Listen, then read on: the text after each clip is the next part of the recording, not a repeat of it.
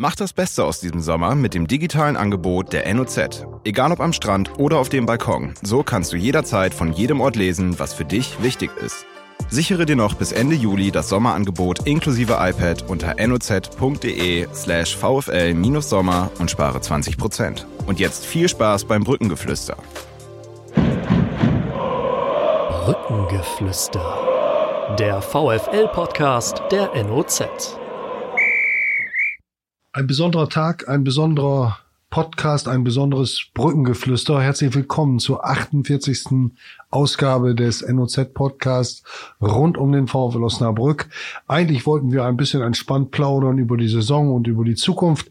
Das Ganze steht jetzt völlig unter dem Eindruck des Wechsels von Trainer Daniel Thun zum Hamburger SV, der uns, meine Kollegin Susanne Vetter und mich, Harald Pistorius, ebenso überrascht hat wie unsere Gäste, Präsident Manfred Hülsmann vom VfL Osnabrück und Hauptgeschäftsführer Jürgen Wieland. Herzlich willkommen und ein ganz besonderer Dank, dass Sie an diesem turbulenten Tag nach diesem Wochenende hier zu uns im Podcast gekommen sind, um über die aktuelle Entwicklung zu sprechen. Hülsmann, habe ich das richtig eingeschätzt? Waren Sie ebenso überrascht wie wir von der Entwicklung?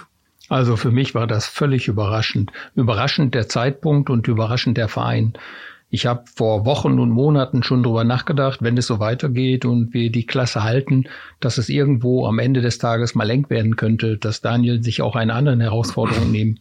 Dann haben Sie im letzten Podcast haben das Stichwort gegeben. Daniel wollte das, was er als Spieler verpasst hat, nicht als Trainer nochmal erleben. Und da habe ich gedacht, hm, wenn er das ernst meint, dann könnte es enger werden. Und dann war das Thema mit St. Pauli, wo der Trainer nicht weitermachen wollte, dachte ich, hm, St. Pauli, Daniel Thune, könnte das passen, aber alles für mich, für mich zu Hause in meinem privaten Umfeld. Und dann, als jetzt äh, Freitag äh, denn das Thema kam, HSV, das war für mich schon eine Riesenüberraschung, aber ähm, wir haben ja eben gerade die Pressekonferenz gesehen, es ist alles gelaufen, es ist abgewickelt. Mm, ich gönne Daniel das. Ich hoffe, dass er dort einen guten Weg geht. Aber traurig dürfen wir schon sein in Osnabrück. Herr Wieland, wie ist es denn bei Ihnen? Wie haben Sie davon erfahren? Und ja, sehen Sie es ähnlich wie Herr Hülsmann?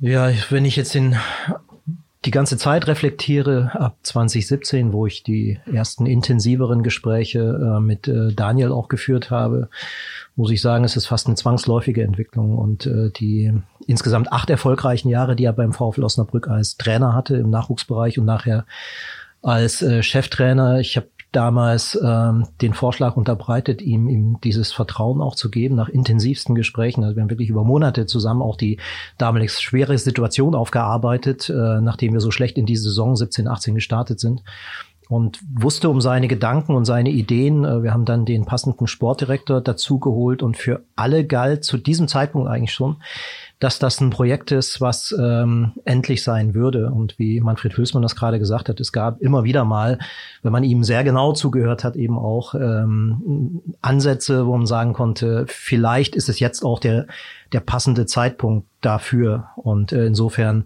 äh, natürlich kam es dann jetzt auch in den letzten Tagen sehr überraschend, äh, naturgemäß sehr unterschiedlich vom zeitlichen Punkt oder vom Zeitpunkt, aber ähm, am, am Ende des Tages äh, würde ich sagen, äh, bleibt eins äh, aus unserer Sicht Danke zu sagen und äh, Ihnen ganz, ganz viel Glück zu wünschen auf diesem Weg, äh, den er jetzt, diese Herausforderung, die er angenommen hat, die riesengroß ist, aber so ist er halt. Ja. Er ist ein Löwe, er ist ein, er ist ein Kämpfer und äh, nimmt das an und dafür alles Gute, kann man nur sagen. Also weniger so sehr überrascht, äh, weil auf dem, auf den langen Metern eben halt dann es doch eine Art Zwangsläufigkeit war. Mhm. Nehmen Sie uns doch trotzdem nochmal mit auf diesen Entscheidungsprozess. Wie läuft sowas ab? Ruft dann der HSV an, bei wem? Äh, sagt Daniel Thun, ähm, hm, ich würde vielleicht ganz gerne wechseln oder ich habe hab ein Angebot bekommen. Wie ist und wie und wann ist das eingegangen bei Ihnen? Ja, als wir, als wir äh, seinerzeit den Vertrag bis 30.06.21 gemacht haben, gab es ganz bestimmte Slots, ohne dazu tief einsteigen zu wollen, innerhalb derer äh, der Trainer sich äh, für einen anderen Verein auch entscheiden konnte. Und zu ganz klaren Rahmenbedingungen haben wir Leitplanken gesetzt, die haben wir gemeinsam definiert, sowohl zeitlich als auch äh, monetär natürlich zwangsläufig. Ähm, und äh, ja, dann ist es so, dass der Trainer auf uns zukommt und äh, ähm, darum bittet auch äh, eben halt äh, ähm, diese Chance wahrnehmen zu dürfen. Und dann gab es ja mehrere Vereine, mit denen äh, er auch äh, im Gespräch war, die interessiert an ihm war, waren zu dem Zeitpunkt. Und äh, aber ich gebe Manfred Hülsmann recht, dass es dann der HSV war, äh, war einerseits überraschend, auf der anderen Seite eigentlich genau das, was ein Daniel Thune auch reizt. Ähm, und äh, insofern äh, war das der erste Schritt. Und dann nimmt man äh, oder geht man ins Gespräch mit den mit den äh, Vereinen. Das ist dann Aufgabe von äh, Benjamin Schmedes, der das dann mit seinen Kollegen auf der anderen Seite entsprechend macht. Naja, und so war es dann Freitag, Samstag, Sonntag so, dass wir teilweise bis in die späte Nacht diese Gespräche geführt haben, nachdem klar war, dass es der HSV werden könnte, eben exklusiv der HSV. Ähm, bis zu einem gewissen Punkt dann eben äh, die anderen äh, noch dabei, aber dann eben auch außen vor. Naja gut, und dann sind wir heute Morgen eigentlich bin ich selbst auch aufgewacht und habe ich gefragt, ist das alles wirklich wahr? Ähm, ja, ist es. Und äh, heute war es dann mehr oder weniger noch Abwicklung, Austauschen der Dokumente, die Unterschriften setzen und dann eben ab 14 Uhr dann die Pressemitteilung und später ja die äh, Pressekonferenz, die der HSV dann gemacht hat. Ich will das mal versuchen, so ein kleines bisschen zu übersetzen, was, was Sie anfangs gesagt haben. Äh, es hat ja keine langen Verhandlungen gegeben, so wie das bei Dominik, äh, Domenico Tedesco war vor seinem Wechsel zu Schalke oder anderen Trainern. Das heißt, Sie meinen mit Slots, es ist in den Verträgen festgeschrieben worden, zu welchem Zeitpunkt ein Wechsel für ihn möglich ist vor Ablauf des Vertrages und äh, abhängig von der von der Klasse und der Zugehörigkeit des, des aufnehmenden Vereins auch festgelegt worden, wie viel Ablösesumme fließt. Also es gab darüber keine Verhandlungen. Ist das so in etwa richtig übersetzt? Ganz genau. Das war, das war die Absicht äh, von allen Beteiligten um A, Planungssicherheit zu haben, sowohl für den Trainer oder das Trainerteam als auch für den Club natürlich. Ja? Weil mhm. wir sind jetzt in einer, für uns denke ich, äh, unter den gegebenen Umständen, muss ich immer dazu sagen, äh, guten Situation, dass wir eben jetzt noch gute drei, dreieinhalb Wochen sind es, glaube ich, noch bis zum Trainingsstart haben, um äh, unsere Gedanken, die wir diesbezüglich mhm. natürlich schon haben, äh, jetzt auch in die Tat umzusetzen, also konkret Gespräche aufzunehmen mit potenziellen mhm. Kandidaten, äh, die dann die Position des Cheftrainers und Co-Trainers übernehmen sollen. Mhm. Es ist ja, Hülsmann, auch ein, ein, eine Erfolgsgeschichte für beide gewesen. Sie haben einem Jugendtrainer ohne Erfahrung im Profibereich in einer schwierigen Situation die Chance gegeben. Und er hat diese Chance mit beiden Händen beim Schopf gepackt und genutzt. Er hat sich jetzt auf eine Weise verabschiedet, die genau zu ihm passt. Ich glaube, da ist kein da bleibt kein Missklang zurück. Er hat sich ihnen offen erklärt. Er war, glaube ich, immer transparent. Und er hat auch äh, nicht vergessen, darauf hinzuweisen, auch vorhin in der Pressekonferenz, was er auch wiederum dem VfL zu verdanken hat. Also von daher ein stilvoller Abgang.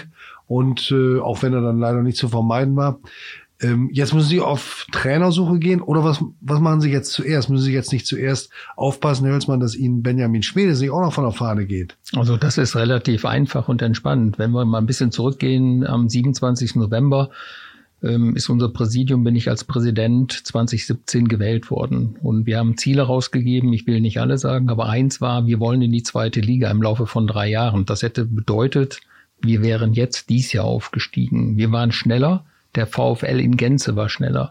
Der VfL als Verein, der Geschäftsführer, der Sportdirektor, der Trainer, die Mannschaft, das gesamte Team, alle waren schneller und demzufolge gibt es auch einiges an Herausforderungen. Wir haben aber eine klare Regelung bei uns und das Thema Trainersuche liegt in erster Verantwortung bei Benjamin Schmedes und Geschäftsführer Jürgen Wehlen. Da werde ich mich auch nicht drum kümmern. Ich habe immer gesagt, Fußball ist das eine. Ich bin Präsident des EVs und werde als Beiratsvorsitzender darauf achten, wenn irgendwas zu tun, zu regeln, zu machen ist, passt man zur Region und so weiter, aber nicht das Sportliche. Das kann ich nicht und das werde ich mir auch gar nicht anmaßen. Und wenn es jetzt aber darum geht, ein Sportdirektor zu haben. Erstens haben wir einen. Wir haben seinerzeit, und das war ja schon vor meiner Wahl, haben wir die Gespräche mit Benjamin Schmiedes ja schon geführt. Jürgen Wieland war dabei. Ich habe das ja unter dieser Bedingung gestellt, überhaupt zum VfL zu kommen, dass Benjamin zu uns kommt. Sonst wäre ich hier gar nicht, würde ich hier heute gar nicht sitzen. Kurze Unterbrechung. Sie haben nicht sich auf Schmedes, Benjamin Schmedes fixiert, sondern Sie haben gesagt, ein Sportdirektor, ein junger Sportdirektor mit ja. guter Ausbildung, der von außen kommt. Das war, glaube ich, die Bedingung. Das war die Bedingung, aber die Gespräche mit Benjamin hatten wir ja, ja geführt und wir wussten, wer es ist. Und er ist ja dann drei Tage später nach unserer Wahl, ist er dann ja auch bei uns angefangen und das war auch alles gut so. Und jetzt, äh, wir haben einen dreieinhalb Jahresvertrag gemacht. Das war auch Wunsch sowohl von uns als auch von Benjamin, um den VfL, wie er den kannte, wie er den vorgefunden hat, auf eine gemeinsame Spur zu bringen. Und unsere gemeinsame Spur, Jürgen Wehland, Benjamin Schmedes, war Ähm, wir sind mit den damals Übergangstrainer zum ersten Zwölften sind wir ja gestartet und wir haben gesagt, wir brauchen mindestens drei Jahre, um den VfL in die zweite Liga zurückzuholen. Gut, wir waren alle sehr überrascht, sehr froh, dass das so gut geklappt hat. Wir haben auch Daniel die Treue gehalten, als es dann irgendwo in der ersten Drittligasaison nicht so gut lief. Wir haben alle zu ihm gehalten, fest zu ihm gestanden. Es gab keine Zweifler. Und als wir dann diesen riesen Triumph hatten mit der Drittligameisterschaft, gab es schon gar keinen Zweifler. Und jetzt in der zweiten Liga, ja, als wir dann dieses Thema hatten, mal zehn Spiele nicht erfolgreich zu sein, gab es auch keine Zweifler. Wir glauben an uns, wir glauben an diese Leute, an diesen Sportdirektor, an den Trainer. Der Trainer ist uns abhanden gekommen. Traurig habe ich gesagt, darf man sein, ja. Aber beim Sportdirektor war es uns klar und wir sind Ende letzten Jahres, Anfang dieses Jahres schon angefangen, mit ihm über neue Verträge zu reden, weil wir waren schneller und wir wollen uns aber weiterentwickeln. Und ich habe das ja mal auch in einem Gespräch mit Ihnen, Herr Pistorius, gesagt. Wir hatten damals gesagt, aufsteigen in die zweite Liga. Jetzt braucht man ein neues Ziel. Das neue Ziel heißt für mich, etablierter Zweitligist, keine Fahrstuhlmannschaft. Und dafür, das haben Sie ja gestern auch geschrieben, nein, heute geschrieben, hat Benjamin ja eindeutig heute Morgen in der Zeitung äh, Rede und Antwort gestanden und das ist auch gut so, da stehen wir hinter. Und äh, die Gespräche wurden durch Corona je unterbrochen, aber wir sind schon vor 14 Tagen wieder zusammengekommen. Wir werden in den nächsten Tagen wieder zusammenkommen. Und mein Ziel, das Ziel von uns wird sein, mit Benjamin einen neuen Vertrag zu machen, der deutlich über 2021 hinausgeht. Ich kann mir sehr gut vorstellen, dass wir wieder mal um drei, vier Jahre das Ganze noch verlängern, weil ich glaube, mit Benjamin Schmiedes haben wir einen sehr guten Sportdirektor und einen Mann mit Potenzial. Wählen, Ihr Vertrag endet nächstes Jahr auch? Ende des Jahres erst? Ist man da auch in Gesprächen? Da, dazu sage ich mal lieber was, äh, weil das dann wieder mein Job ist. Das, äh, also ich zumindestens, äh, wir haben, bevor das Medaillen anstand, haben wir klar und deutlich überlegt, was machen wir als erstes. Erstens Sportdirektor. Wenn Sportdirektor safe, dann Herr Wieland mit dem Sportdirektor den Trainervertrag. Wenn der safe wäre, kommt und das war alles vorgesehen. Eigentlich ist ja unsere Hauptversammlung wäre ja eigentlich im November gewesen und ich wollte alle drei Verträge bis November fertig haben um bei der Jahreshauptversammlung zu sagen, top, die Wette gilt. Ich würde nochmal einen Schritt nochmal ganz kurz zurückgehen und nochmal auf die Verhandlungen jetzt mit Daniel am Wochenende zu sprechen oder die Gespräche mit ihm nochmal. Herr Wieland, gab es da eine Stelle, wo Sie vielleicht auch nochmal überlegt haben, oh, kann ich den nicht irgendwie nochmal überzeugen? Oder war von Beginn an klar, mh, hm, nee? Nein, also ähm, es, es war klar. Es, äh, es ist wie Manfred Hülsmann eben sagte, man kann mal traurig sein für einen Moment. Das war bei mir ehrlich gesagt heute Morgen dann der Fall. Aber ansonsten überwiegte eigentlich äh, sogar so ein bisschen was wie Stolz, äh, dass äh, man in den letzten drei Jahren sowas entwickeln konnte, dass man ihm auch so eine, wie soll ich sagen, so eine Straße bauen konnte oder zur Verfügung stellen konnte, auf der er fahren konnte, auf der er sich so sinnbildlich gesprochen, auf den er sich so entwickelt hat, so enorm entwickelt hat. Und ähm, das muss ich einfach sagen. Und äh, das gilt für uns alle. Wir, wir haben unglaublich viel in den letzten drei Jahren voneinander gelernt. Äh, muss ich überlegen, wir sind ja teilweise 20 Jahre auch vom Alter auseinander und äh, haben ganz unterschiedliche Backgrounds auch, die wir mitbringen. Und äh, das Ganze hat sich so zusammengefunden und entwickelt, äh, was wirklich, äh, glaube ich, schon noch außergewöhnlich war. Also den Moment gab es definitiv nicht. Äh, ich hätte vielleicht je nachdem, welcher Verein dann in die engere Wahl äh, gekommen wäre, nochmal auch das eine oder andere hingewiesen. Aber ähm, ganz ehrlich, wenn der Bundesliga Dino ihm so ein Angebot unterbreitet, dann äh, gilt es wirklich einfach nur, ja, wie ich sagte, stolz zu sein, ein Stück weit auch selbst und eben auch auf ihn und äh, das Team, auch Merlin muss man auch dazu sagen und alles Gute zu wünschen für die Zeit äh, dort und äh, ja, ich freue mich schon auf das Wiedersehen, dann äh, auch äh, äh im Stadion, hoffentlich vor ausverkaufter Brücke. Äh, das wird ein großes Ereignis und äh, auch ein emotionales Wiedersehen, denke ich, für uns alle. Ist ja ein Sprung, den, den noch nie zuvor ein Trainer des VfL gemacht hat, vom VfL dort sich so zu entwickeln, um dann weiterzukommen. Viele Trainer haben hier einen Karriereknick erlebt, das wollen wir jetzt gar nicht wieder thematisieren, aber da gebe ich Ihnen recht, da kann der Verein äh, durchaus auch stolz drauf sein, dass er diesen Schritt gemacht hat und so gemacht hat. Herr Hülsmann. Ja. vielleicht nur ein Satz dazu. Als das ja nun alles klar war heute Mittag, dann habe ich Daniel eine kleine WhatsApp geschrieben, habe gesagt, ich wünsche dir alles Gute, viel Glück euch beiden alles wird gut im nächsten Jahr, nur nicht gegen unseren allzeit geliebten lila-weißen Club. Hat er schon geantwortet? Vielleicht, ich habe es noch in der Tasche, mein Handy. Wir können also davon ausgehen, dass das zeitnah zu einer Vertragsverlängerung mit Herrn Schmedes kommt. Das heißt, das, was wir heute, was ich heute in einer, äh, in einer ersten Meldung spekuliert habe, ausdrücklich, dass er auch geht, dafür gibt es, sind bei Ihnen keine Anzeichen angekommen, zumindest so. Also bei mir ganz klar und ganz deutlich nein. Und ich habe in den letzten Tagen mit ihm darüber gesprochen, also vor dem, das, vor diesem Thema Trainer. Und es gibt keine Anzeichen. Nichtsdestotrotz, also ich sag mal, wenn ich jetzt mal Einblick in mein Seelenleben gebe, als ich über Daniel nachgedacht habe, was könnte alle passieren, so vor vier, sechs Wochen, kann man auch drüber nachdenken, was kann mit Benjamin alles passieren. Natürlich gibt es da auch irgendwie Entwicklungsmöglichkeiten und Potenzial und er ist ja nicht ähm, verborgen geblieben, dass er hier was in Osnabrück äh, mit uns gemeinsam geleistet hat. Und insofern hoffe ich, dass diese Überraschung ausbleibt und wir mit ihm einen langfristigen Vertrag hinbekommen. Das ist unser absoluter Wille.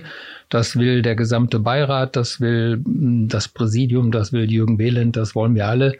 Und äh, jetzt müssen wir nur einfach gucken, dass wir den Vertrag äh, fertig kriegen, weil hm, ja, aber jetzt könnten wir uns schon wieder eine Ausrede, ist keine Ausrede, aber ja, jetzt müssen wir erstmal, jetzt ist mir der Trainervertrag schon noch lieber. Also die nächsten drei, vier Wochen ist mir lieber, er macht, äh, holt den richtigen Trainer, der zu uns passt. Und dann kann ich auch noch vier Wochen warten, bis ich mit ihm weitermache. Herr Wiedemann, wie viele Berater von Trainern haben schon WhatsApps geschickt oder, oder sich in irgendeiner anderen Form artikuliert? Also vielleicht hat Deutschland nicht genau 83 Millionen Bundestrainer oder Trainer, äh, aber eine ganze Menge, das haben wir schon gemerkt. Also das ist unglaublich, auch was heute Vormittag los war, nachdem die Meldungen alle draußen waren. Äh, ähm, das, das ist schon enorm. Aber vielleicht darf ich noch einen Satz ergänzen, Gerne. denn ähm, wissen Sie, als wir, als wir die Arbeit aufgenommen haben, war eigentlich schon davor, äh, in äh, äh, 17, und das war schon deutlich, als wir uns kennengelernt haben, in 2016 war es, glaube ich. Wir haben ja inhaltlich uns Ziele vorgenommen die wir gemeinsam erreichen wollen. Und äh, die haben wir dann in 18 äh, den Aktionären vorgestellt, die damals schon an Bord waren. Und so wie ich Benjamin auch kennengelernt habe, ähm, das ist eigentlich das Commitment, was wir haben, wollen wir diese Ziele auch mittelfristig erreichen. Jetzt sind wir sehr viel früher aufgestiegen. Das haben wir gehört. Wir haben die Klasse gehalten. Ein ganz, ganz wichtiger Schritt. Äh, ganz entscheidendes Jahr liegt vor uns. Einen wirklich historischen Schritt nochmal zu machen und auch im, im dritten Jahr dann in der zweiten Bundesliga zu spielen. Gerade in diesen unsicheren Zeiten, die uns jetzt äh, begegnen. Äh, mein Kollege hat das alles voll zutreffend beschrieben in dem äh, heute erschienenen äh, zweiten Teil des äh, Interviews auch in, in ihrer Zeitung. Und äh, dort ist auch deutlich geworden, worum es geht. Das ist also äh, das, was uns inhaltlich umtreibt und woran wir arbeiten. Und das ist ein mittelfristiger Weg und äh, ähm, wir werden im 1900, äh, 1900, Entschuldigung, 2024 werden wir 125 Jahre alt und äh, wir haben große Ziele bis zu diesem Datum, die wir erreichen wollen. Und äh, daran arbeiten wir und daran arbeiten wir gemeinsam auf den verschiedensten Positionen. Jetzt muss die wichtigste Personalie im Club, der Trainer, der Cheftrainer, kurzfristig auch geklärt werden, damit dieser Weg fortgesetzt werden kann, nämlich der VfL-Weg. Das ist auch äh, Daniel sehr wichtig, denn er hat ja hier einen Faden ausgelegt in seiner Zeit seit 2012, äh, äh, den wir über die U17, über die U19 in die Lizenzmannschaft weitergesponnen haben und diesen Weg äh, wollen wir weitergehen. Ähm, was aber auch sehr deutlich geworden ist in diesem Interview, dass wir den nicht alleine gehen können. Das heißt, es brauchte die gesamte Region, es braucht die Politik, die hinter uns stehen muss, es braucht die Unternehmen, die letztendlich auch bestimmen, ob so ein Verein in der zweiten Bundesliga sich wirklich etablieren kann, wie der Präsident es eben als mittelfristiges Ziel ausgegeben hat. Und daran arbeiten wir. Und um die Kurve wieder zu nehmen, zurück zur Personalie Benjamin Schmedes, äh, ich glaube, das zeichnet uns aus, dass wir inhaltlich gemeinsam an einem Strang, an einem Ziel arbeiten. Und ich habe ihn so, so kennengelernt, dass solange das Ziel nicht erreicht ist, ähm, man auch das nicht, nicht hergibt. Aber natürlich gibt es immer wieder Situationen, sei es im persönlichen Umfeld, sei es im beruflichen Kontext, äh, die einen äh, durchaus überlegen lassen, ähm, wann und wo der richtige Zeitpunkt ist, vielleicht über einen Wechsel nachzudenken. Aber derzeit schließe ich das eigentlich für uns äh, äh, insofern aus, als dass wir diese Ziele gemeinsam erreichen wollen, daran zu arbeiten und insofern äh, das vielleicht nochmal eine kleine Ergänzung und Abrundung des Themas von der inhaltlichen Seite. Hm. Sie haben das Interview jetzt mehrfach angesprochen. Ich würde da ganz gern einhaken, denn ähm, Herr Schmedes hat dort auch relativ deutlich äh, klargemacht, ähm, dass dieser Schub, den sie sich erhofft haben, der aus der Wirtschaft, aus der Region kommen sollte, wenn der VfL erfolgreich ist, dass der nicht so eingesetzt hat, wie man es sich vielleicht erhofft hat. Ähm, Sie beide horchen natürlich sehr stark auch hier in die Wirtschaft, in die Region rein. Herr Hülsmann, vielleicht Sie zuerst. Was können Sie dazu sagen? Ist dieser Schub aus Ihrer Sicht noch nicht erfolgt? Kann er noch erfolgen? Was braucht es dafür, dass, ihn noch erfolgt, dass er noch erfolgt? Ja, also ich sag mal, ich äh, will das mal ein bisschen aufteilen. Also es ist, der Schub ist erfolgt in einzelnen Unternehmen. Wir haben als Drittliga-Verein ja deutlich weniger Sponsoring-Erfolge gehabt wie jetzt in der zweiten Liga. Wir sind ja fast auf dem doppelten Niveau. Da sind einige wenige, die schon immer da waren, haben zugelegt. Einige sind dazugekommen. Aber wenn man die Wirtschaftsregion nicht nur Osnabrück, den Kreis, äh, Kreis Emsland, wenn man das ein bisschen großflächiger sieht, dann gibt es riesig viel Potenzial, riesig viel Potenzial, die auch 2017, als ich die ersten Gespräche geführt habe, gesagt haben, ja, dann werdet mal erstmal mm, erfolgreich und seid mal ein vernünftiger Verein und spielt mal vernünftigen, attraktiven Fußball und, und, und. Dann waren wir alle viel zu schnell mit dem Aufstieg und so schnell kam diese Veränderung in den Köpfen, die Meinungsbildung auch in der Wirtschaft gar nicht voran. Und jetzt mit dem Klassenerhalt hätten wir jetzt wieder die nächste Aktion steht an, gemeinsam über die Aktionäre weitere Aktionäre zu finden. Das ist ja alles nicht gewesen vor drei Jahren. Das ist ja alles neu. Die Eigenkapitalbildung ist ja alles neu. Und deswegen kann man nicht sagen, dass das mit der Wirtschaft nicht funktioniert hat. Aber es hat nicht vollumfänglich funktioniert. Und deswegen mein Appell an alle, die VfL noch nicht in ihr Herz geschlossen haben, mal genauer zuzugucken, ob da nicht noch eine Möglichkeit besteht, mit uns darüber zu reden, einen gemeinsamen Weg zu gehen. Wir sind ein guter Werbe, äh, Werbepartner, ein Werbeträger und da kann man eine ganze, ganze Menge tun. Und ich möchte jetzt nicht mit dem Finger auf andere Vereine zeigen, wo es große, größere, mittlere Sponsoren gibt, die die Vereine dort äh, ja am Leben erhalten. Und das, was Benjamin gesagt hat, uns fehlt wenn man das Ranking sieht, uns fehlen im Prinzip drei bis fünf Millionen Euro pro Jahr zusätzliche Einnahmen. Die brauchen wir, die benötigen wir, wenn wir denn davon ausgehen, dass wir das, was für mich ein etablierter Zweitliga-Club heißt, wenn man um einen einstelligen Tabellenplatz mitspielen will und nicht von vornherein in den Abstiegsstrudel rein will, dann muss man diese Summe zusätzlich haben und da kann jeder Einzelne helfen. Wir haben eine super, super tolle Fanszene die durch Corona ausgebremst wurde. Das tut uns allen sehr weh. Ja, aber äh, wir brauchen auch ähm, die Industrie, die Politik. Die Politik kann uns helfen, die hilft uns, aber wir brauchen noch ein bisschen mehr diesen Schub, Drittligameisterschaft, zweite Liga und jetzt dauerhaft in der zweiten Liga bleiben, dauerhaft ein etablierter, da müssen sich noch einige bewegen und mein besonderer Appell an alle, die uns schon helfen, sagt euren Freunden Bescheid, helft uns, dass wir das noch weiter nach vorne treiben können. Herr Wieland, Sie sind auch der Mann der Zahlen beim VfL. Herr Hülsmann hat es gerade angesprochen, diese drei bis fünf Millionen, das ist schon nochmal ein Sprung, den der VfL da gehen muss. Ne? Jetzt kam noch Corona hinzu. Wie sehr wirft diese Pandemie eigentlich Sie zurück? Man könnte es relativ klar beziffern. Uns fehlen fünf Millionen Euro im nächsten Jahr äh, gegenüber der Vor-Corona-Planung, so wie wir sie heute prognostizieren. Ähm, dennoch muss ich allen Beteiligten erstmal danken, die uns jetzt heute auch hören, äh, insbesondere den, den Fans, den, den Zuschauern, die auf eine Rückerstattung äh, der Ticketspreise für äh, die aktuelle Saison, abgelaufene Saison verzichtet haben zugunsten äh, des Clubs. Äh, Wie viele sind das? 90 Prozent. 90 Zurzeit ist noch nicht ganz zu Ende, aber es sind äh, 90 Dauerkarten alles. 90 Prozent, die die gesagt haben, wir bleiben dabei. Äh, ich kann dem Sponsoring zum Beispiel äh, eine konkrete Zahl nennen. Hier ging es um 650.000 Euro, die im Feuer standen und äh, die, die Sponsoren haben fast alle äh, ausnahmslos äh, dort ähm, äh, umgewandelt in andere Werbeformen. Wir haben eine zusätzliche Bande aufgebaut, haben Logos präsentiert, haben unsere digitalen Kanäle bespielt äh, mit ihren Angeboten. Da gab es ganz, ganz viele Möglichkeiten, die sie auch genutzt haben. Das war keine Selbstverständlichkeit. Da bedanken wir uns auch ganz herzlich äh, für. Und das zeigt schon auch den Rückhalt bei der breiten Basis, die wir haben. Ähm, und äh, konkret, um das nochmal zu sagen, von den 650.000 Euro haben wir bis auf 45.000 Euro alles äh, wirklich sichern können. Ähm, das heißt, diese Saison wird der VfL sehr gut äh, oder mit einem blauen Auge äh, und einer schwarzen Null also rausgehen. Ja? Vielleicht wird sogar noch ein bisschen besser. Das Problem ist in der nächsten Saison. Wir hatten geplant sieben Millionen und damit bewegen wir uns im Sponsoring-Hospitality-Bereich durchaus in einer Range der Platzierten, ich sag mal Platz 13 bis Platz 18. Äh, unser Ziel ist natürlich aber eben halt mittelfristig zu wachsen in das mittlere Segment der Clubs und dort äh, braucht man einfach höhere Zahlen und das sind die von Ihnen angesprochene, Frau Vetter und äh, vergleiche ich uns, äh, wenn wir intern sprechen, auch mit, äh, mit Heidenheim. Äh, wir haben über das Thema gesprochen mit äh, Kiel, äh, die mit äh, City und äh, Famila äh, zwei große Partner haben. Größte Gewerbesteuerzahler in Kiel. Jetzt kommt Flyer-Alarm in Würzburg dazu. Flyer-Alarm in Würzburg ist so ein Projekt, äh, was genau so finanziert wird, wie Brita in Wiesbaden äh, jedes, äh, jedes negative Ergebnis ausgleicht. Das wissen wir auch von den Kollegen. Da gehen wir auch sehr offen mit um äh, über diese Themen.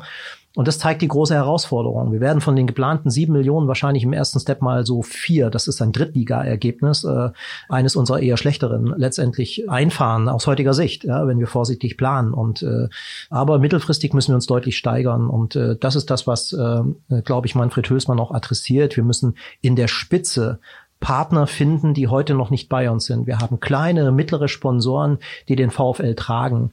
Und was jetzt fehlt, sind äh, Ankersponsoren, äh, die ähm, dazu gehören, äh, um so einen Club zu, zu etablieren. Um ein anderes Beispiel vielleicht zu nehmen, äh, wir haben mit dem Jan Regensburg, die eine fantastische Arbeit machen, also Christian Keller, ich schätze ihn wirklich sehr, macht das dort sehr hervorragend, aber ihm fehlen diese Ankersponsoren in Regensburg auch. Und äh, deswegen ist es auch sehr schwer jedes Jahr für ihn und er muss sehr viel über Transfereinnahmen eben halt äh, ähm, generieren. Ein Punkt, an dem wir noch nicht sind. Ja, dafür sind wir noch zu früh in der zweiten Bundesliga, noch nicht mutig genug, auch an der einen oder anderen Stelle zu investieren in junge Spieler. Das ist ein anderes äh, Ertragssegment, was wir entwickeln müssen. Aber im Sponsoring wäre es eben halt so eine Größenordnung, wo dann wirklich große regionale Sponsoren eigentlich beim VfL Osnabrück einsteigen müssten, wie es seinerzeit mal eine Firma Piepenbrock getan hat.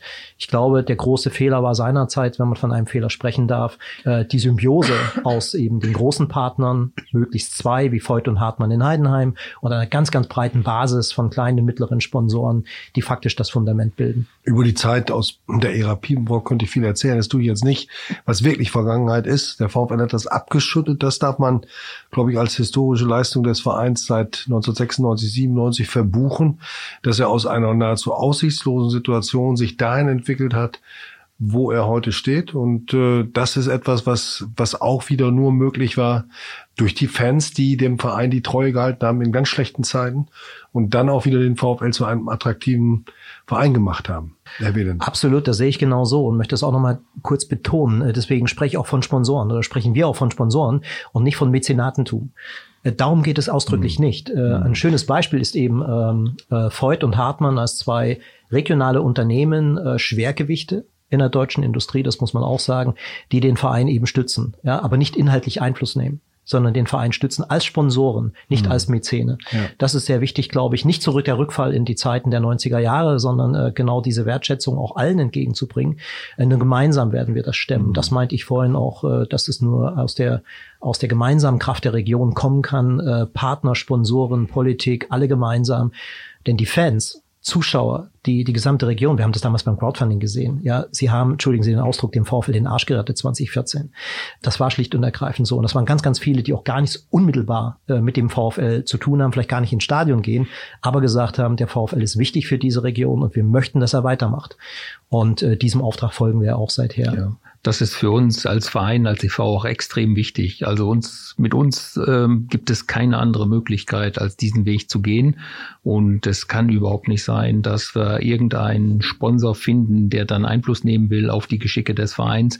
Der ist für uns kein Sponsor, der braucht sich auch nicht zu melden zu den Dingen, die Benjamin Schmedes angesprochen hat und die auch Daniel Thun gesehen von den Möglichkeiten, die Mannschaft vielleicht qualitativ aufzurüsten, angesprochen hat und die ihn beschäftigt haben, gehört auch der Komplex Trainingsbedingungen, Trainingszentrum, Nachwuchsleistungszentrum. Ich fasse mal kurz zusammen, wie jetzt der Stand ist. Herr Hülsmann, Herr Wieland, widersprechen Sie bitte, wenn ich was durcheinander bringe. Es hat sich ja doch rund um dieses Thema eine Menge getan. Es gibt im Moment die äh, Wahrscheinlichkeit, dass der Stadtrat in seiner Sitzung beschließt, dass die beiden Plätze auf der Illushöhe renoviert, erneuert werden. Der alte Trainingsplatz hinter der Haupttribüne bekommt eine Drainage und der andere wird erneuert, sodass dort bessere Trainingsbedingungen herrschen. Das Ganze kostet etwa 450.000, 500.000 Euro und soll dann umgesetzt werden schon für die kommende Schlechtwetterphase. Unabhängig davon laufen die Planungen für ein Trainingszentrum mit, das später ergänzt werden soll durch das Nachwuchsleistungszentrum äh, weiter. Und im Moment steht man so an der Wegscheidung, an der Weggabelung. Gehen wir zum Limberg, dem alten Kasernengelände, wo Platz genug ist, auch viele Flächen schon erschlossen sind und der Stadt gehören, wo es also definitiv schneller gehen kann? Oder vollziehen Sie die erste Planung, Stichwort Gartlage, also hinter der Halle Gartlage, auf einem Teil, kleinen Teil des KME-Geländes könnte man zwei Trainingsplätze für die Profis relativ schnell machen, wobei auch das steht ja in Frage. Und dann später auch auf einem ökologisch schützenswerten Gelände dann das Nachwuchsleistungszentrum. Wo geht der Trend hin? Können Sie das vielleicht mal jetzt sagen? Was glauben Sie? Was will der VfL? Also, Herr Pistorius, mal von meiner Seite. Wir sind seit langem, seit weit, weit, weit über einem Jahr dort in Verhandlungen. Wir haben auch Gespräche geführt mit der Stadt.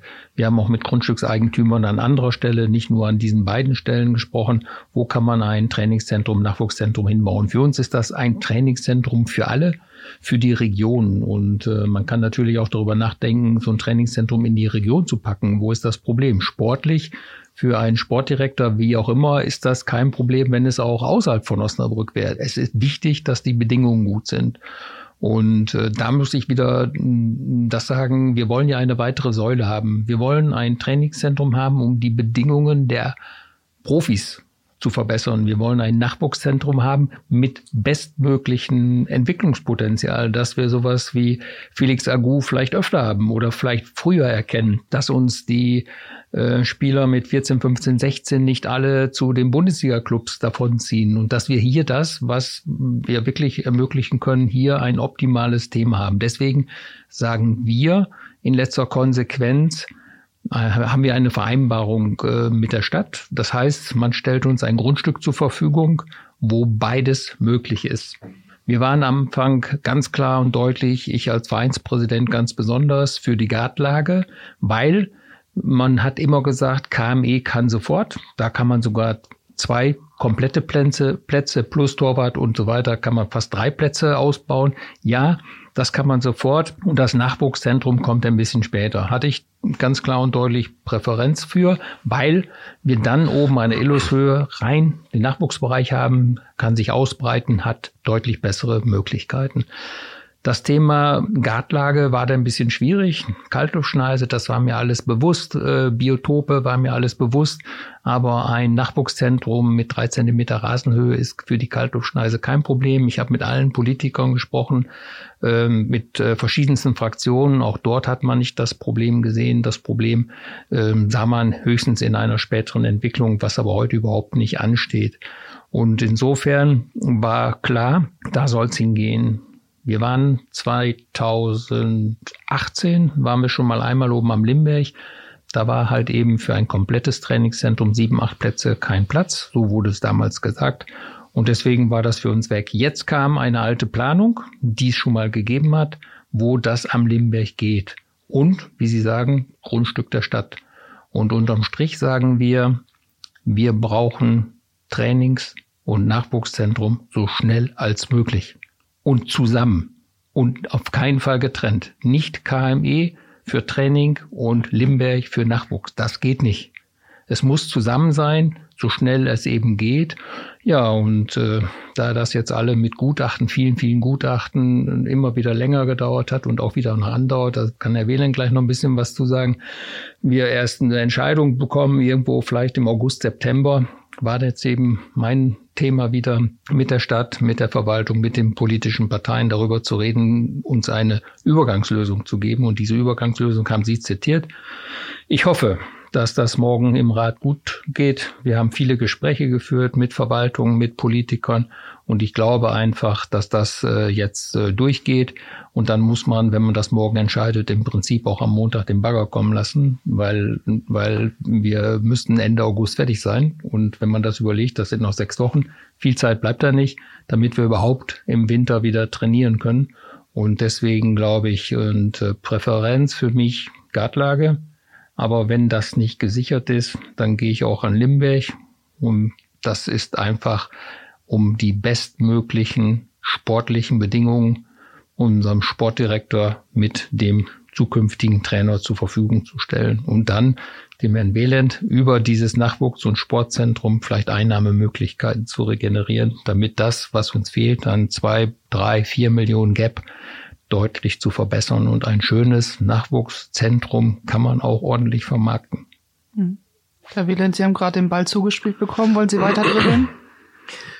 Ja, gerne. Also Manfred Hülsmann hat ja gesagt, wir wollten eigentlich in diesem Jahr bauen. Und das hat nicht geklappt aus verschiedenen Gründen. Wir haben ja ganz, äh, ganz stolz und abgestimmt mit der Stadt äh, im November 2019 verkündet, äh, dass wir dieses neue Trainingszentrum für alle VfL-Mannschaften bauen in diesen zwei Stufen.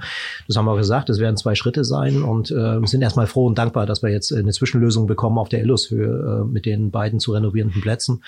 Das ist ein wichtiger Schritt und das hilft uns auch sehr. Sind wir auch dankbar äh, dafür, aber es muss eben weitergehen, das, was ich vorhin sagte, die Voraussetzungen Voraussetzung ist eben, äh, dass die Region mitzieht. Und äh, das nehme ich dann durchaus wahr. Wir müssen jetzt schnell eine Entscheidung treffen. Ist es wirklich so, dass wir in unseren Diskussionen klar sagen, dass das, das darf gerne in Osnabrück sein und äh, am liebsten äh, natürlich in der Gardlage. Es wäre vermeintlich schnell gegangen. Es traten jetzt äh, äh, nachvollziehbare Schwierigkeiten auf. Dass das so lange dauert, ist eine andere Geschichte. Äh, der Limberg hat ganz klar den Vorteil des Zeitfaktors. Es ist ein städtisches Grundstück, was nicht erworben werden muss. Es hat äh, keinerlei ökologische Risiken, so viel wir wissen. Das ist alles schon untersucht worden. Es wird komplett äh, saniert. Aber ich sage auch ganz deutlich, und da spreche ich auch äh, mit meinem Kollegen äh, immer mit einer Stimme, äh, im Zweifelsfall ist der Landkreis ebenso gut. Ja, das äh, Trainingszentrum des VfL muss nicht zwangsläufig neben dem Stadion sein oder in der Stadt. Das ist ja in vielen anderen Städten auch gar nicht der Fall. Absolut, genau. Und deswegen, das, äh, das haben wir uns auch gemeinsam, äh, Manfred Hülsmann und ich, auch im Sommer an verschiedensten Standorten angeschaut. Das ist, das ist gut, das ist positiv, weil es gibt auch durchaus infrastrukturelle Synergien äh, zwischen äh, einem Trainingszentrum einem Stadion. Ähm, und äh, aber das muss nicht zwangsläufig so sein. Also für uns ist es wirklich die passende Lösung, äh, nicht die nächstbeste. Und sie muss funktionieren. Und sie muss, äh, sie muss, man muss bei so einer Planung immer den Schritten, den, den dritten Schritt vor dem ersten kennen. Und äh, das muss man berücksichtigen. Deswegen macht es keinen Sinn, eine Teilfläche zu erschließen, wenn man nicht äh, weiß, dass am Ende des Tages alles gemeinsam an einem Ort sind, weil die Vorteile einer gemein, eines gemeinsamen Trainingszentrums für die Jugend, äh, für die Profis ist aus unserer Sicht unabdingbar, weil mhm. da generiert man Werte auch äh, in, in dieser äh, Kombination. Das haben wir an verschiedensten Standorten uns angeschaut mhm. und auch da von den Kollegen gelernt. Man schafft Synergien und nicht nur materielle, sondern auch ideelle. Ne? Also Absolut. die Nachwuchstalente, die den Profis begegnen, das ist ja das, was auch, glaube ich, Benjamin Schwedes schon mal sehr beschrieben ja. hat. Herr Hülsmann, Sie hatten noch. Ja, für mich ist das äh, wirklich extrem wichtig und ich möchte mich auch bei der Politik bedanken, auch wenn es jetzt deutlich länger da gedauert hat, als äh, wir das erwartet haben, als die Politik, die Verwaltung das erwartet haben. Sie wollen uns unterstützen, sie wollen das nach Osnabrück haben. Das ist alles ohne Frage. Nur wir müssen jetzt, jetzt müssen wir gehen. Diese Zwischenlösung Eloshöhe ist wirklich nur für diesen Winter und zum Trainingsbeginn 2021 muss das Trainingszentrum stehen. Da geht kein Weg dran vorbei. Und äh, da muss man jetzt einfach gucken, wo kommt's hin und äh, nicht, dass hier der Eindruck entsteht, dass die Stadt oder deren Vertreter das irgendwo außerhalb haben wollen. Nein, wollen sie nicht. Aber es müssen halt eben alle Punkte zusammengebracht werden und Corona hat uns auch dort äh, drei Monate nicht gut getan. Und wie ich Sie gerade richtig verstanden habe, Herr Wieland, hätten Sie auf jeden Fall Alternativen, die Sie sich schon angeschaut haben. Alles andere wäre fahrlässig. Mhm.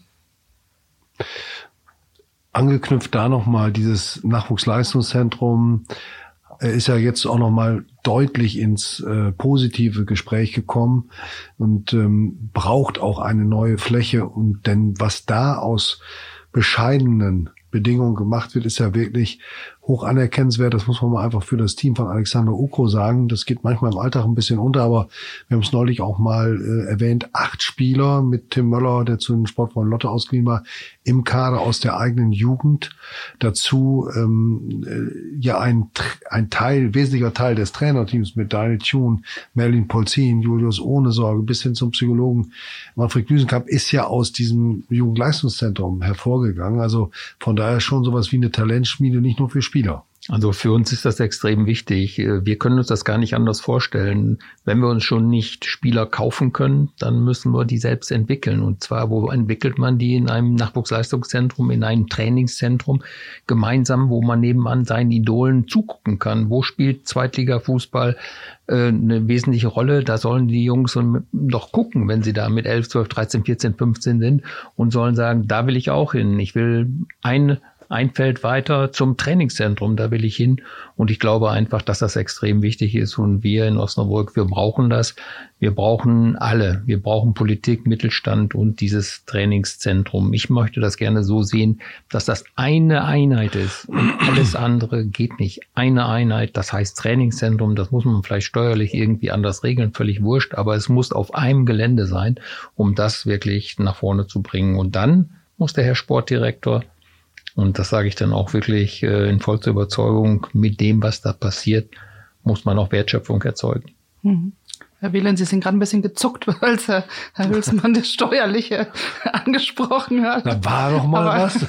ja, Steuersteuern ist so ein spezielles Thema, aber wir haben die Betriebsprüfung positiv überstanden. Insofern äh, für die für die ersten vier Jahre der Ausgliederung ist alles gut. Nein, ich wollte da nochmal anknüpfen, weil das ist ja auch Gegenstand der heutigen Arbeit und es, es macht ja es macht ja auch Teil des Erfolges aus. Ja, wir haben äh, etwas über eine Million in diesem Jahr eingenommen mit U23-Spielern, die bei uns äh, arbeiten, die heute äh, heute bei uns spielen und eben halt, das meinte ich mit dem roten Faden auch der der ausgelegt wurde. Joe Ennox, Daniel Thune, aber auch vorher wurden schon Grundsätze gelegt, aber maßgeblich Joe Ennox und Daniel Thune haben das Nachwuchsleistungszentrum ab 14 dann äh, Alexander Ukro ähm, dorthin entwickelt, wo es heute steht. Und äh, um einen Vergleich zu nennen, äh, die angesprochenen Zahlen, äh, die Spitzenmannschaften der zweiten Bundesliga geben etwa viereinhalb Millionen für die Nachwuchsarbeit aus. Wir sind mit knapp einer Million, nicht ganz einer Million, äh, wirklich ganz unten dort auch in der Wertschöpfungskette. Und wer die Anlage kennt, die Sommersportanlage Illos hört, das ist bitte nicht despektierlich gemeint, gemeint. Das ist einfach eine sachgerechte Beschreibung, denke ich. Und unsere Schwedenhäuser, die wir sehr lieben oder liebgewonnen haben im Laufe der Zeit, aber die überhaupt nicht das abbilden, was man eben heute braucht, um erfolgreich Nachwuchsarbeit zu leisten. Und auch die Gespräche mit dem Landkreis haben gezeigt, dass sie einen klaren Ausbildungsauftrag an uns haben äh, in der Region, was weit über, über das Fußballerische auch hinausgeht. Da geht es auch um, um schulische Ausbildung, Eliteschule des äh, deutschen Fußball, die wir gemeinsam äh, mit Osnabrücker Schulen eben auch sind äh, und aber auch eben Persönlichkeitsausbildung, Berufsausbildung, ein weites Feld, äh, was wir noch vor uns haben. In Fürth gibt es eine eigene Akademie, äh, die auch beruflich ausbildet. Da gibt es eine Bachelor-Ausbildung, solche Themen eben halt. Das sind Dinge, die wir vor Augen haben. Das ist die Vision, die Mission, der wir folgen. Und äh, insofern es ist unabdingbar für uns als kleinen Club eben halt auch diese Entwicklung zu nehmen, um dort Werte zu generieren. Aber das erfordert eben auch Mut und Investitionen. Und dass wir dazu in der Lage sind, daran müssen wir weiter arbeiten. Ist immer ein mittelfristiger Weg. Ja, und man muss einfach sagen, dieses ist ähm, eine, nicht nur eine Talentschmiede, das sind 150 bis 200 junge Menschen, die dort ausgebildet werden. Und äh, es gibt nicht viele Ausbildungsbetriebe, die 150 bis 200 Azubis bei sich beschäftigen. Das gibt's nicht und das äh, wird in der Region auch anerkannt. Nur man kann es nicht nur ideal anerkennen, wir müssen es auch sehen, dass wir das Material anerkennen, damit wir diese Leistung auch wirklich erbringen können. Sonst haben wir da ein ernsthaftes Problem und in diesen Gesprächen sind wir überall. Und wer mit uns darüber reden will, herzlich gerne anrufen, kommen bestimmt. Jetzt haben wir, als wir das Studio vorhin betreten haben, erwähnt, Sie waren ja schon mehrfach hier im Podcast Brückengeflüster hat Herr Hülsmann gesagt, was? Das dauert 45 Minuten. Was, wie kann das denn, wie können wir das denn hinkriegen? Und jetzt sind wir bei 43, 31 Hülsmann. Also es war, war doch gar kein Problem. Und ein wichtiges Thema haben wir, haben wir bewusst ausgeklammert, weil es, glaube ich, äh, auch einen eigenen Podcast trägt, zu dem ich Sie beide, Sie können ja jetzt auch gar nicht absagen, schon mal herzlich einlade. Da geht's dann um die Stadionfrage. Das ist ja auch ja. ein Thema, das die Fans beschäftigt, emotional, ähm, das Sie beschäftigt, auch aus wirtschaftlichen und baurechtlichen Gründen. Da gibt so viele Dimensionen, die wir vielleicht mal auch in einem Podcast systematisch abbilden können. Vielleicht von beiden nur ein, zwei Sätze zu der aktuellen Situation, die ja auch beeinflusst ist durch die einschneidenden Wirkungen der Corona-Krise. Ähm, da hat ja die DFL auch schon mehr oder weniger im Oppassant die Anforderungen gesenkt.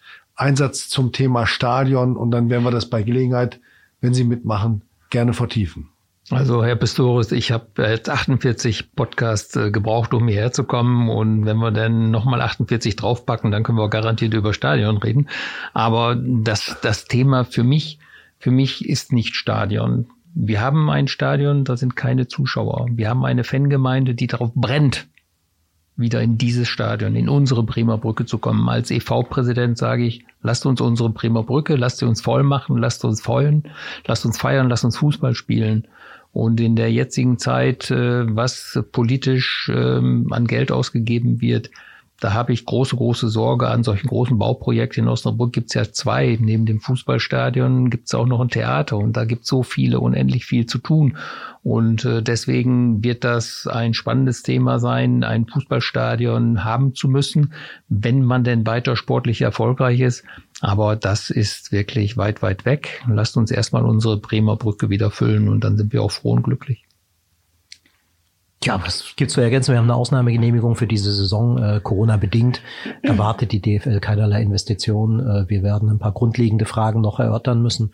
Es gibt nach wie vor äh, das äh, wirklich ähm, brenzlige Thema am Standort eben halt Sicherheit. Es gibt das brenzlige Thema Lärm, an dem wir weiter arbeiten. Ähm, äh, aber seitens der DFL, muss ich sagen, hat man eben Corona-bedingt äh, von jeglicher Verpflichtung am Stadion in dieser Saison, der jetzt beginnenden Saison, dann hoffentlich im September, wie es geplant ist, äh, zu arbeiten, äh, abgesehen. Nichtsdestotrotz, die planerischen Dinge laufen weiter. Die werden jetzt auch über den Sommer wieder Fahrt aufnehmen.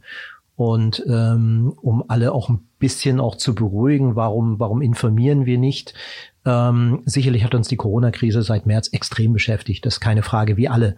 Das ist ein ganz klar. Aber es gibt, es gibt faktisch auch wirklich nichts Neues zu verkünden, äh, außer das, was äh, feststeht. Äh, wir kämpfen um den Erhalt der Brücke.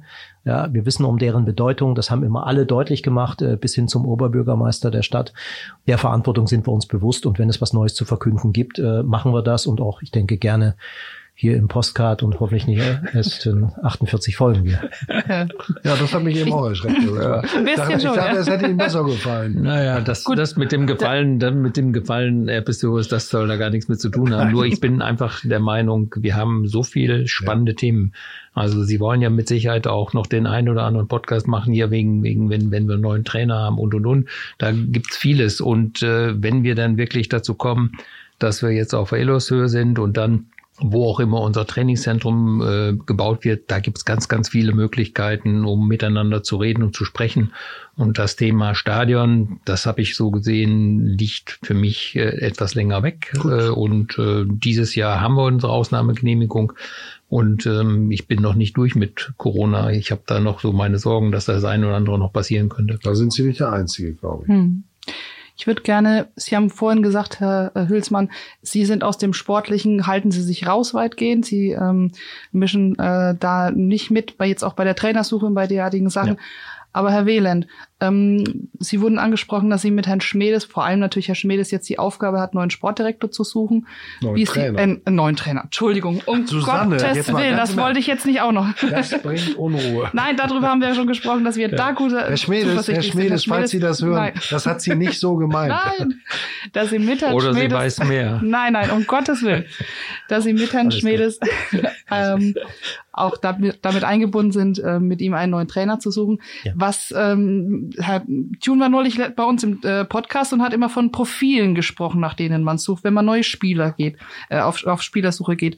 Was für ein Profil sollte denn der neue Trainer des VfL mitbringen? Ich würde inhaltlich gar nicht einsteigen wollen, aber das Profil gibt es seit 17. Äh, danach haben wir unseren Trainer ausgewählt seinerzeit, ja, äh, beziehungsweise er war da und wir haben auch für den Sportdirektor ein Profil erstellt und äh, Benjamin Schmidt ist demnach auch ausgewählt. Ja, es gab ja auch andere Kandidaten, äh, zum Schluss waren es drei. Das verfolgen wir weiter und äh, jetzt gibt's eine, eine kleine, bitte nicht überbewerten, eine kleine Findungskommission, die sich genau mit diesen Themen beschäftigt, mit diesem roten Faden, den ich vorhin beschrieben habe, den wir weiter verfolgen werden.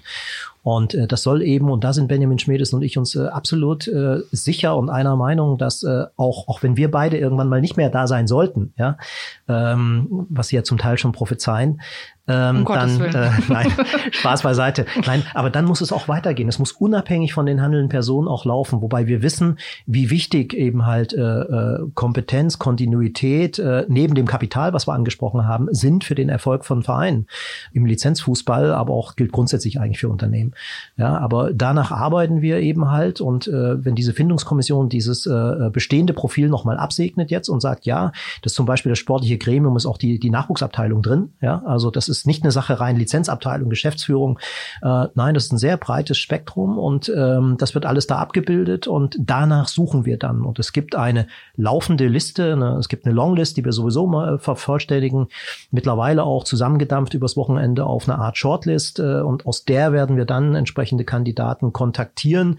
Wir werden natürlich auch kontaktiert, aber in der Regel ist, sind es die besseren Kandidaten, die, die man selber kontaktiert, weil man mhm. sie auf der Liste hat. Ist, äh, die, die empfehlen sich in der Regel auch nicht durch Telefonanrufe.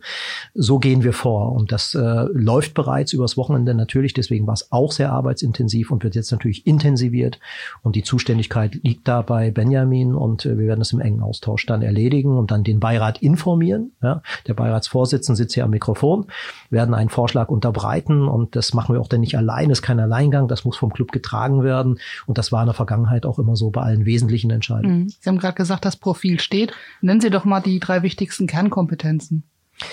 Naja, es, es geht im Kern darum, dass wir wirklich äh, ein gemeinsames Commitment haben. Ich würde es gar nicht jetzt auf drei Dinge, drei Werte oder so etwas reduzieren, aber es Können geht darum, das, es geht auch darum, Leistung zu organisieren. Ja, das, das ist das Credo, mit dem wir damals gestartet sind auch und äh, das haben wir, glaube ich, sehr eindrucksvoll bewiesen, äh, wie das funktioniert. Äh, ja, es geht um, um wirklich die, die Voraussetzungen, äh, um Erfolg letztendlich äh, zu organisieren oder eben die Wahrscheinlichkeit für Erfolg äh, entsprechend zu erhöhen. Dafür gibt es gewisse, gewisse Kriterien, äh, die wir erfüllen müssen. Dazu gehört auch sowas wie Persönlichkeit, das muss man ganz klar sagen. Ja, Technik, Taktik, solche Kompetenzen, äh, äh Kondition, Konstitution, alles das, was dazugehört. In diesen Bereichen muss der Trainer entsprechende Kompetenzen mitbringen. Und denn danach wird eine Mannschaft auch zusammengestellt und das dann runtergebrochen eben halt äh, auf das, was auf dem Rasen passiert. Und äh, wenn man in diesen, diesen Themen klar ist, äh, dann gilt es eben immer darum, die richtigen Personen in diese Strukturen, die man zu bilden hat, eben halt zu finden. Und daran arbeiten wir. Und da möchte ich jetzt dem gar nicht vorgreifen, was wir dann im sportlichen Gremium eben auch äh, letztendlich äh, nochmal bestätigen werden, denke ich. Da wird es keine gravierenden neuen Erkenntnisse geben. Gleichwohl wir wissen, dass man einen Daniel Thune nicht ohne weiteres ersetzen kann. Dafür ist er ähm, auch äh, besonders. Äh, aber es gibt auch äh, sehr, sehr viele gute und auch besondere Trainer. Äh, das ist nicht eins zu eins dann der Fall, aber äh, wir sind da sehr optimistisch, dass wir den passenden Kandidaten, nicht den nächstbesten, aber den passenden Kandidaten finden werden. Der kluge Detmar Kramer hat mal gesagt, ein Fußballlehrer, jeder ist zu ersetzen, die Frage ist nur wie. Herr Hülsmann, Sie wollten noch. Ja, also für mich ist das einfach äh, ganz klar, dass es ähm, hier eine ganz klare Kompetenzaufteilung gibt. Der Präsident muss diese sportliche, fachliche Kompetenz nicht haben. Wir haben uns darüber unterhalten, was suchen wir. Äh, wollen wir jetzt auch mal was ganz anderes an Fußball spielen? Nein, wollen wir nicht. Das haben wir dann nochmal kurz abgestimmt und dann läuft jetzt dieser Weg.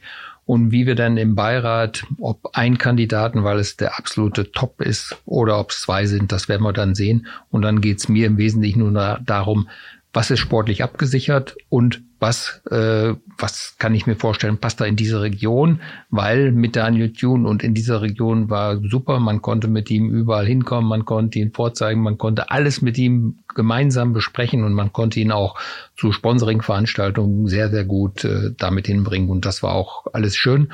Und deswegen glaube ich, dass unsere sportliche Leitung plus Jürgen Wehland uns den richtigen vorstellen werden und dann werden wir da auch keine großen Probleme haben. Es gibt genügend Fußballvereine, wenn ich die Presse lese, wo das anders ist, wo der Präsident sehr viel dazu sagen will, ob A oder B kommt. Und das ist in Osnabrück Gott sei Dank nicht so.